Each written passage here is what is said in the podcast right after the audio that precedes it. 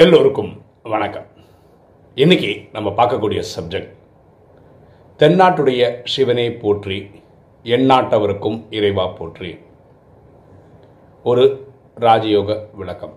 பக்தியில் இந்த பாட்டு கேட்டிருப்பீங்க. தென்னாட்டுடைய சிவனை போற்றி எந்நாட்டவருக்கும் இறைவா போற்றி அப்படின்னு. ஒரு சகோதரர் கேட்டார் இந்த இந்த பாடல் வரிகளுக்கு ஆன்மீக விளக்கம் கொடுக்க முடியுமா? அந்த ராஜயோகம் விளக்கம் கொடுக்க முடியுமா? அப்படின்னு கேட்டிருந்தாரு.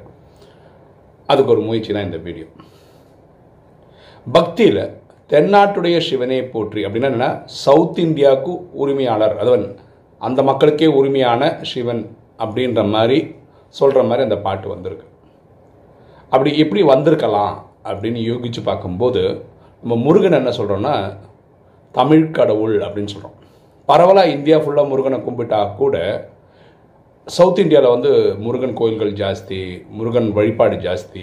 ஸோ முருகனை பயங்கரமாக ஓன் பண்ணுறாங்க ஸோ அவருடைய தந்தை சிவன்றதுனால சிவன் வந்து தென்னாட்டுடையவர்களுக்கு சிவன் அவங்களுக்கு சொந்தன்ற மாதிரி ரொம்ப அன்பு பிணைப்பாக சொல்கிறாங்க இது ஒரு காரணம்.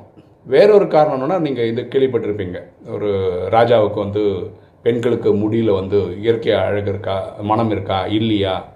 அப்படின்னு ஒரு டவுட் வரும்போது இறைவனே வந்து பாட்டெல்லாம் எழுதி கொடுத்து நீ கேட்டிருப்பீங்க. அந்த கதை கேட்டிருப்பீங்க. தர்மியோட கதை கேட்டிருப்பீங்க. அப்போது அவர் நக்கீரர் கூட போட்டி போட்டு இப்போ நக்கீரர் சொல்லுவார் நெற்றிக்கண் திறப்பினும் குற்றம் குற்றமே. இந்த சம்பவம். இதுவும் தமிழகத்தை சம்பந்தமாக நடந்த கதைகள். ஓகேவா? அப்புறம் பெரிய புராணம். சிவனடியார்களை பற்றி சொல்லக்கூடிய கதைகள். அப்புறம் திருஞான சம்பந்தர் இந்த மாதிரி பெரியவங்க நிறைய பேர் சிவனுக்காக பாட்டு எழுதி ஸோ இதெல்லாம் எடுத்து பார்க்கும்போது சிவன் வந்து ஏதோ தென்னாட்டுடையவர்களுக்கு மட்டுமே உரிமையாளர் இதுப்பட்டவங்க அப்படின்ற மாதிரி ஒரு இதில் வருது. அதனால் பக்தியில் இந்த ஒரு பாடல் வருது. தென்னாட்டுடைய சிவனை போற்றி. எந்நாட்டவருக்கும் இறைவா போற்றி அப்படின்னு சொல்கிறாங்க அப்படின்னா உலகத்தில் எல்லாருக்கும் இறைவன்ற பேரில் கடவுள்ன்ற பேரில் அவர் தெரியப்படுறது அப்படின்னு சொல்கிறாங்க இதெல்லாம் பக்தி. ஓகேவா? இப்போ ராஜயோகத்துக்கு வரும் ராஜயோக விளக்கம் என்ன?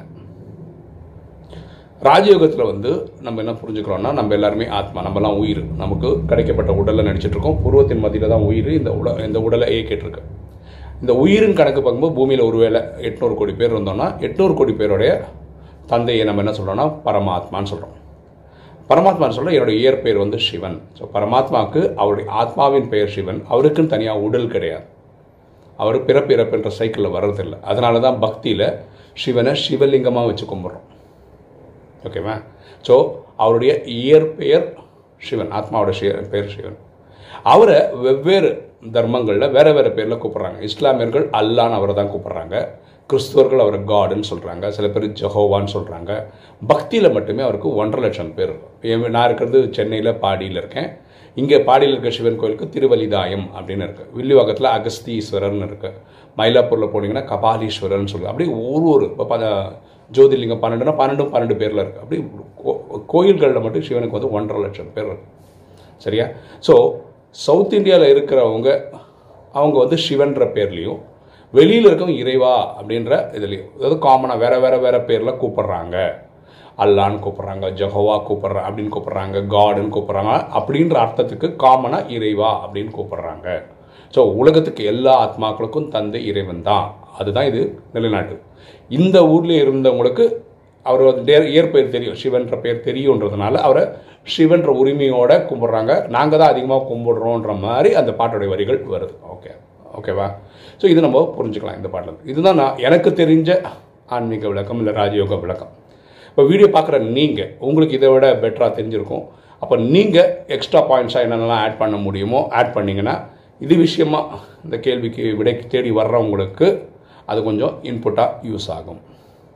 ஓகே இன்றைக்கி வீடியோ உங்களுக்கு பிடிச்சிருக்கும்னு நினைக்கிறேன். பட்சம் லைக் பண்ணுங்கள் சப்ஸ்கிரைப் பண்ணுங்கள் ஃப்ரெண்ட்ஸுக்கு சொல்லுங்கள் ஷேர் பண்ணுங்கள் கமெண்ட்ஸ் போடுங்கள் தேங்க்யூ